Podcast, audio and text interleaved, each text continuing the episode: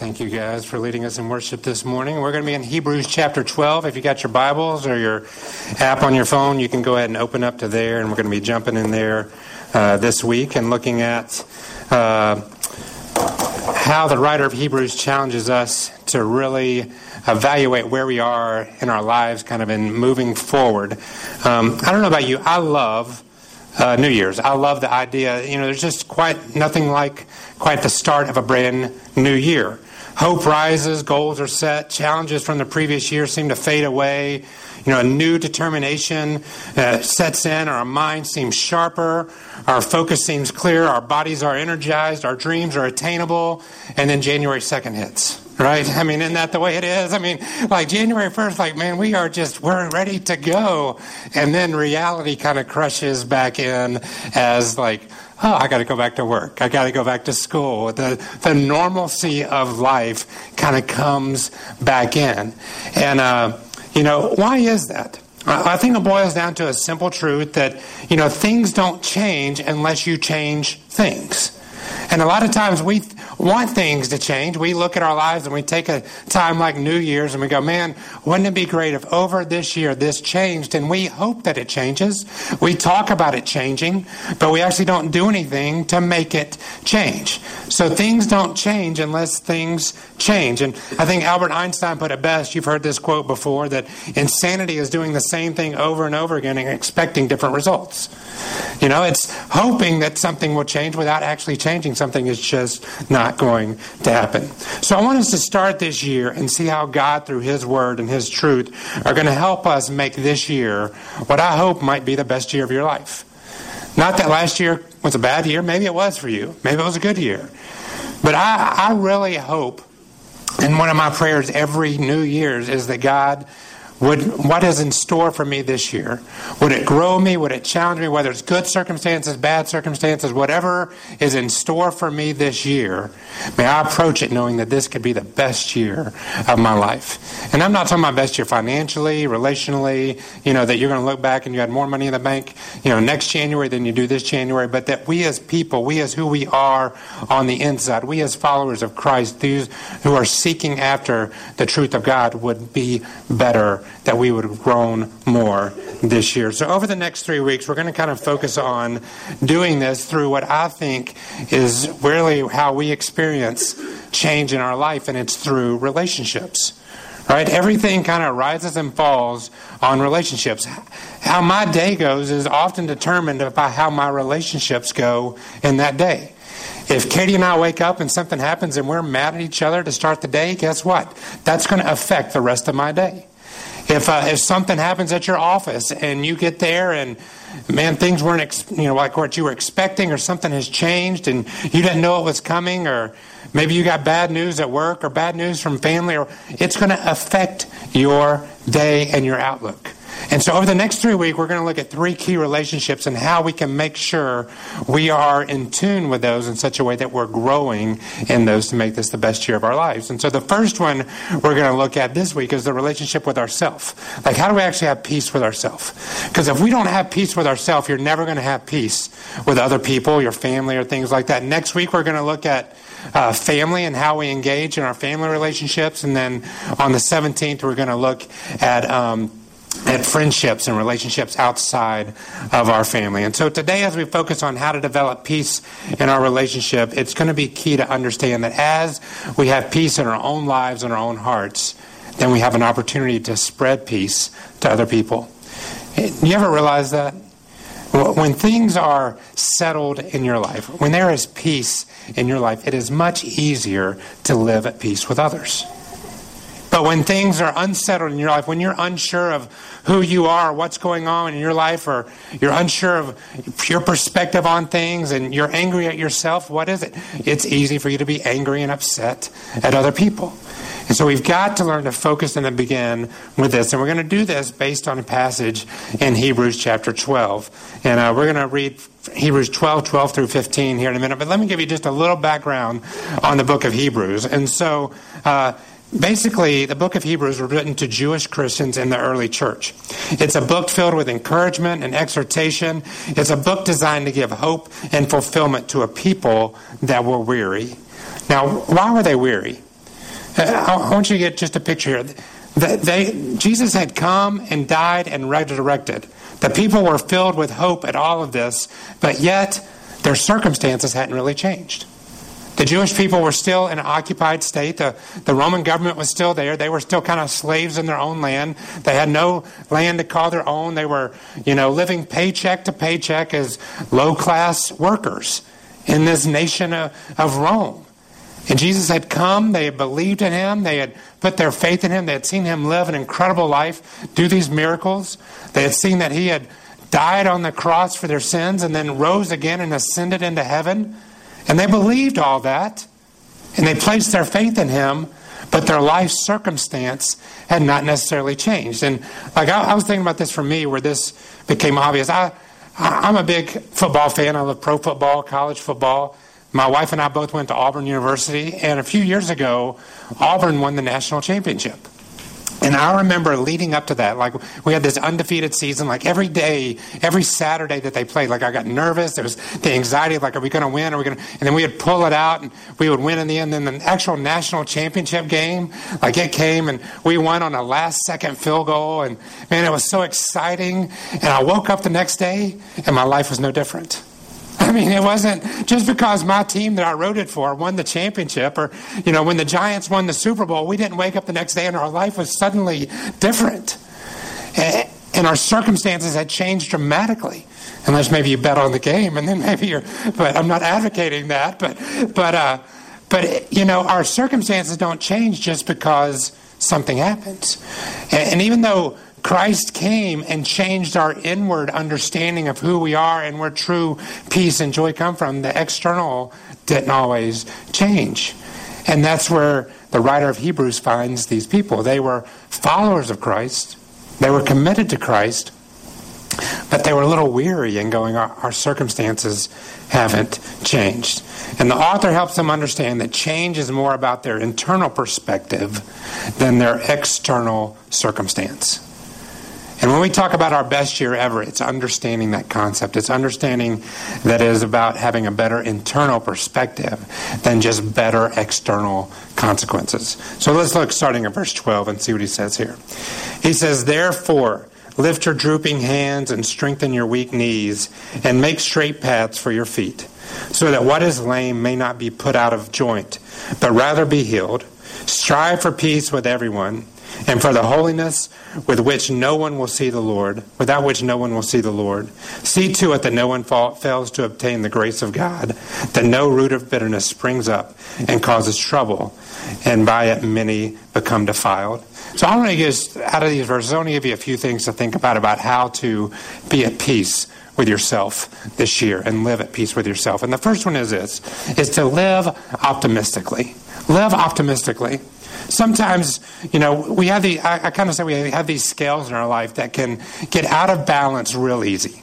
And sometimes we don't even notice. All of a sudden, things are going well, and then all of a sudden, our scales get tipped in the negative direction very easily. We don't know how it got there. And a lot of times, it can boil down to things like living optimistically versus pessimistically. And, and there's a there's this precarious balance between optimism and pessimism, and sometimes we don't realize when the scales had shifted. And when we find ourselves like the Hebrews did here in chapter 12, our heads down, our arms drooping, and our legs sagging. I mean, you get the picture there? He says, Lift up your drooping heads, hands, and strengthen your weak knees. I, would say it's, I did youth ministry. I worked with students for about 15 years. And they used to do these things. They still do them. I will never do one again. It's called a lock in where you basically take a bunch of students, high school and college students, stick them in a place and stay up all night together. I think that's a version of hell on earth when you're living. And like afterwards, that, that's how I would feel. My arms would be drooping. I could barely walk. I'd like, just get me home and get me into bed.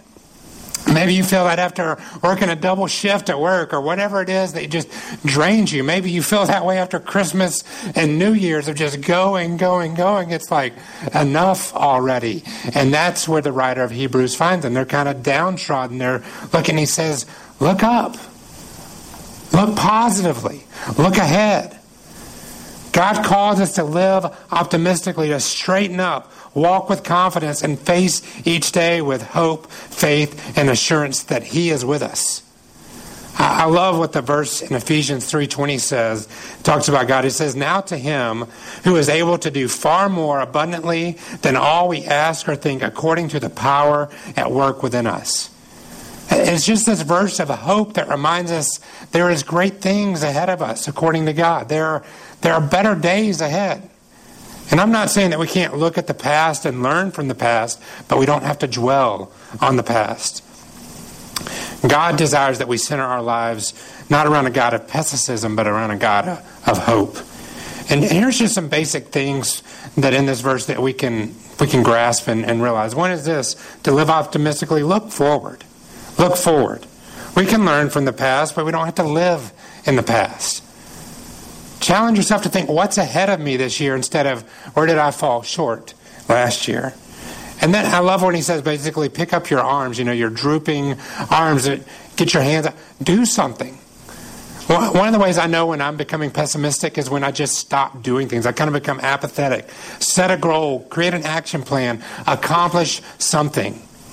Spiritually, physically, emotionally, relationally, do something. Optimism breeds in our life when we start to do, when we start to act and put our faith into action. And then finally, be spiritually minded. Look at how God is with you and how He is guiding you and embracing you. And don't look at everything from a physical perspective and a monetary material perspective. Understand that there is a whole spiritual realm to who we are as well. And think optimistically in that. So live optimistically. Think optimistically. Take the, those tired hands and those slack knees and straighten up and Look ahead and move forward. But the second thing we see here uh, in Hebrews 12, verses 12 and 13, that we can do is, is to learn not to compare. Don't compare. Do you see what he says here in verse 12? Therefore, lift what? Your drooping hands, and strengthen your weak knees, and make straight paths for your feet. You know, another habit that sneaks into our life and saps our joy, hope, and ambition is when we live lives of comparison. You know, here's the basic truth there's always somebody that has it better than you, and there's always somebody that has it worse than you.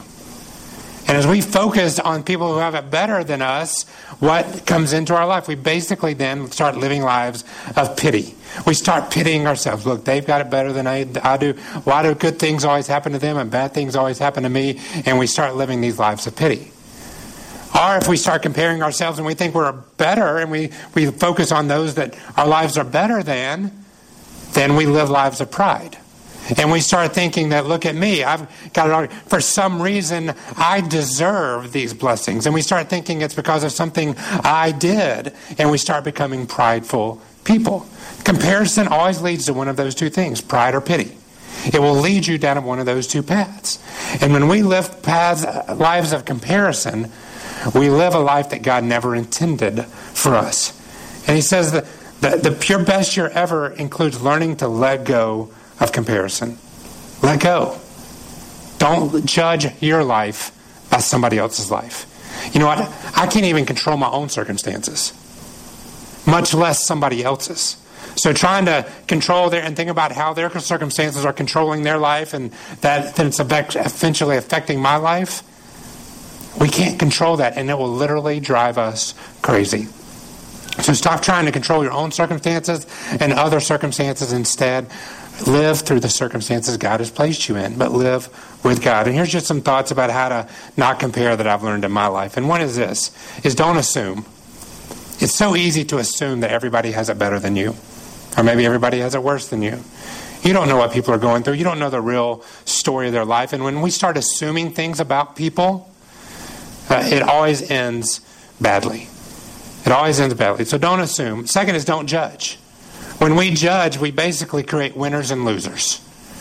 And God tells us that's not our job to judge and go, well, this person shouldn't get that or this person should get that. And we become this judge. And when we do that, we, we create these winners and losers and it separates us.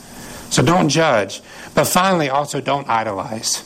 Don't idolize things. Don't idolize people. Don't envy their lives. Don't, don't compare in that sense and create idols out of what other people have. look to God for contentment and nothing else. When we look to God for contentment, comparison goes away in our life. That's the, that's the remedy to comparison is contentment. And contentment only comes when we know that all we have and all we are comes from God. So don't compare. Think positively, live optimistically, don't compare. And the third thing I want you to see is in, in Hebrews 13. It says, or 12 verse 13, it says, Make straight your paths for your feet, so that what is lame may not be put out of joint, but rather be healed. And so what, what this is basically saying here is, look, as you're going down the path of life, clear your path out so that you don't step on something, you don't trip on something, so something that is already a little damaged pops out of joint, pops out of place. And then instead, as you go down your path and you're clearing your path and you're looking ahead, you will be healed, you will be more healthy. And so, what this is telling us here is to embrace opportunities in front of us. Another habit that can hold back our joy and abundant living is apathy and inactivity. In our world today, it is very easy to to be busy without doing anything. Uh, you can spend hours a day on the internet watching videos of cats, right? I mean, they're pretty entertaining. Have you seen the one with the cucumbers? If you haven't, search cats and cucumbers. It's very, very funny. Not right now, but uh, later on at lunch. Uh, but we, we can spend hours doing that, right? We can spend hours playing Candy Crush, you know, or whatever your game is of the month. You know, I'm I'm guilty of that too. Katie like looked at my phone. She's like, level 900. What have you been doing with your life? You know, and I'm like, I don't know. I'm on the subway a lot recently, but you know, we we can look busy without actually doing anything and we miss out on the important things of life. And that's what he's saying here. Look, don't just stumble through life and hope that something happens. Embrace opportunity. Pay attention. Engage in your life and its surroundings so that we move our lives healthy instead of toward places of injury and that will, will hold us back Eh, eh, if you walk the streets at all, you, you know what I'm talking about when you see these, I call them street zombies, right? I mean, they're on their phone and they're just like walking down, they're not paying any attention. They don't know where they're going. I don't know how they don't get hit by cars or run over or just, I mean, they get bumped out of the way of people, but I just see them every day as they walk. They're just forward, not paying attention to anything, and that something's going to happen one day to them. And, and that's the way our lives are. We have to move forward, but with intention, intentionality. And that's what I want us to, to think about when we talk about embracing opportunity is first of all, embrace challenges. There's going to be challenges, there's going to be trials in your life. Look at them as opportunities to grow this year. Not things to hold you back, but opportunities to grow. Uh, that, and that is such a pivotal thought. Because the one thing I will tell you, everybody sitting in this room, you will face difficulties this year. You will have some challenges that are that if you look at them the wrong way will hold you back. But look at challenges as obstacles to fight through and work over and grow instead of barriers to holding you back. Embrace variety in your life. Try new things, talk to new people, go to new places. Experience new things. Spiritually, try something that you've never tried before. If, you, if you've never learned how to really pray and talk to God, then, then use this year to, to say, God, how can I learn to talk to you better? If you've never learned to study God's Word by yourself, then say, hey, I'm going to make it a focus of my life this year to get God's Word into my heart. If you've never learned to memorize or meditate on Scripture, maybe you, you take that as part of your journey this year and you try something new. Try, try something that you haven't tried before. So embrace variety, but, but also embrace holiness.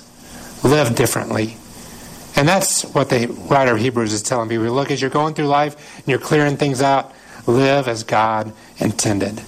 And as we embrace holiness, our lives will make an impact that we can't explain, that we can't understand. So embrace opportunity.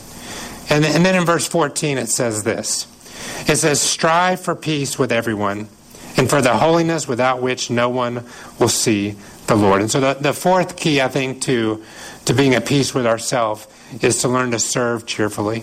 Serve cheerfully, serve others. Uh, you know, the joy of days can be, uh, our days can be derailed uh, and drained from us when we have a view that service, our view of service is upside down.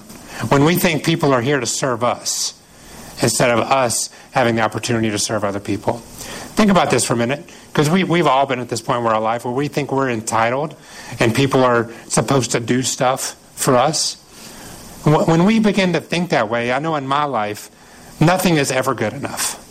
Something always comes up short.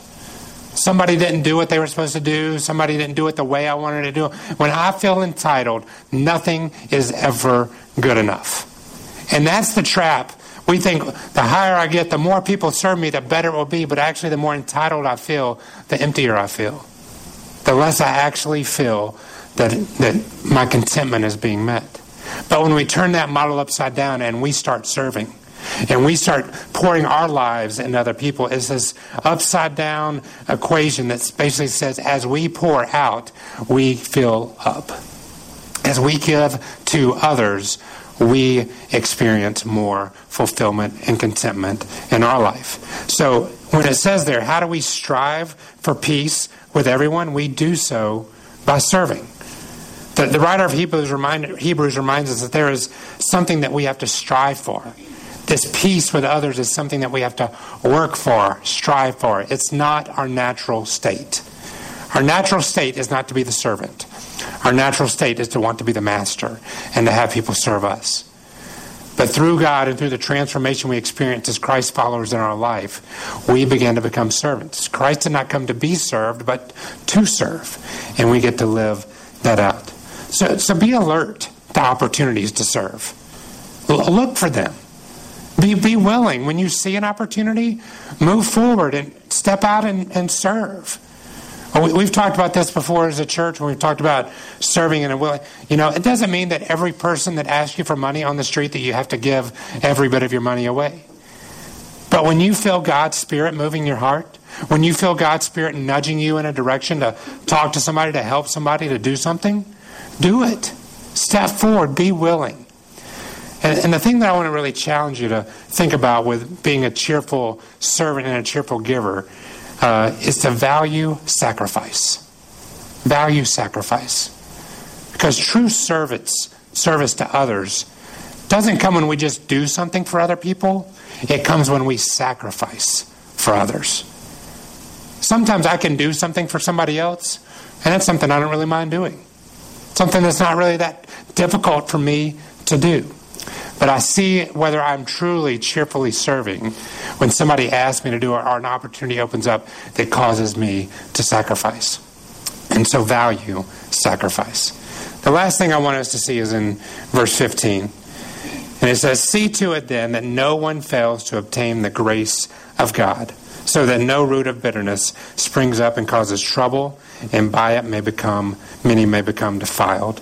So the last thing I think that we have to have to find peace with ourselves is to find true security in our life. And it says that we do that by making sure that no one, including ourselves, has not experienced the grace of God. So find security by finding your identity a, as, a, as a creation and a child of God. You know, it is so easy to live our lives out of balance when we are more worried about what this person thinks about us, what our boss thinks about us, what this relationship, how it's affecting my life, spouse, child, whatever it may be. When we are trying to live up to this person's standards, to find our identity in this person's view of us, and we just, every person we encounter, every relationship we have, we feel like a different person. When I'm at work, I'm this way. And I'm not talking about just how you act, but even how you feel like you have to portray yourself to them. I need to be this with this person. I need to be this with this friend. I need to be this with my wife. I need to be this with my son or my daughter. I need to be this with my mom or dad, and whatever it may be. Instead of saying, no, ultimately who I am is found in my relationship between me and my Creator, between me and God, and the grace that He gives me. I love it. It says, "See to it that no one fails to obtain the grace of God." And you know what we do when we try to live in those other environments? We're trying to create, gain the grace of other people. Like I'm trying to create, gain the grace of my boss or my spouse or my children or my friends. I'm trying to gain their grace. And the thing about trying to gain the grace of other people, it's determined on what we do for them, right? Like if I can do this for them, maybe they'll be gracious toward me. But the grace of God is obtained not because of what we do, but because of what He's done. It's the fact that He demonstrated His love for us. It says that while we were at our worst, while we were sinners, Christ came to die for us. At our very worst, God did the most for us. We obtain the grace of God not by our own works in our own hands, but by the work of God Himself. And so find your security in that. So, my question for you today is this Where, where are the scales out of balance in your life? Where is there peace? Where are you missing out on peace in your life? Are, you looking at, at life pessimistically or optimistically? You have this negative view, or your, your arms and knees drooping? Are you stumbling through life? Woe is me. As you have your scales tipped that way? Are you comparing your life to others? Every day you, you see your shortcomings or you, you're prideful and you see yourself as better than others?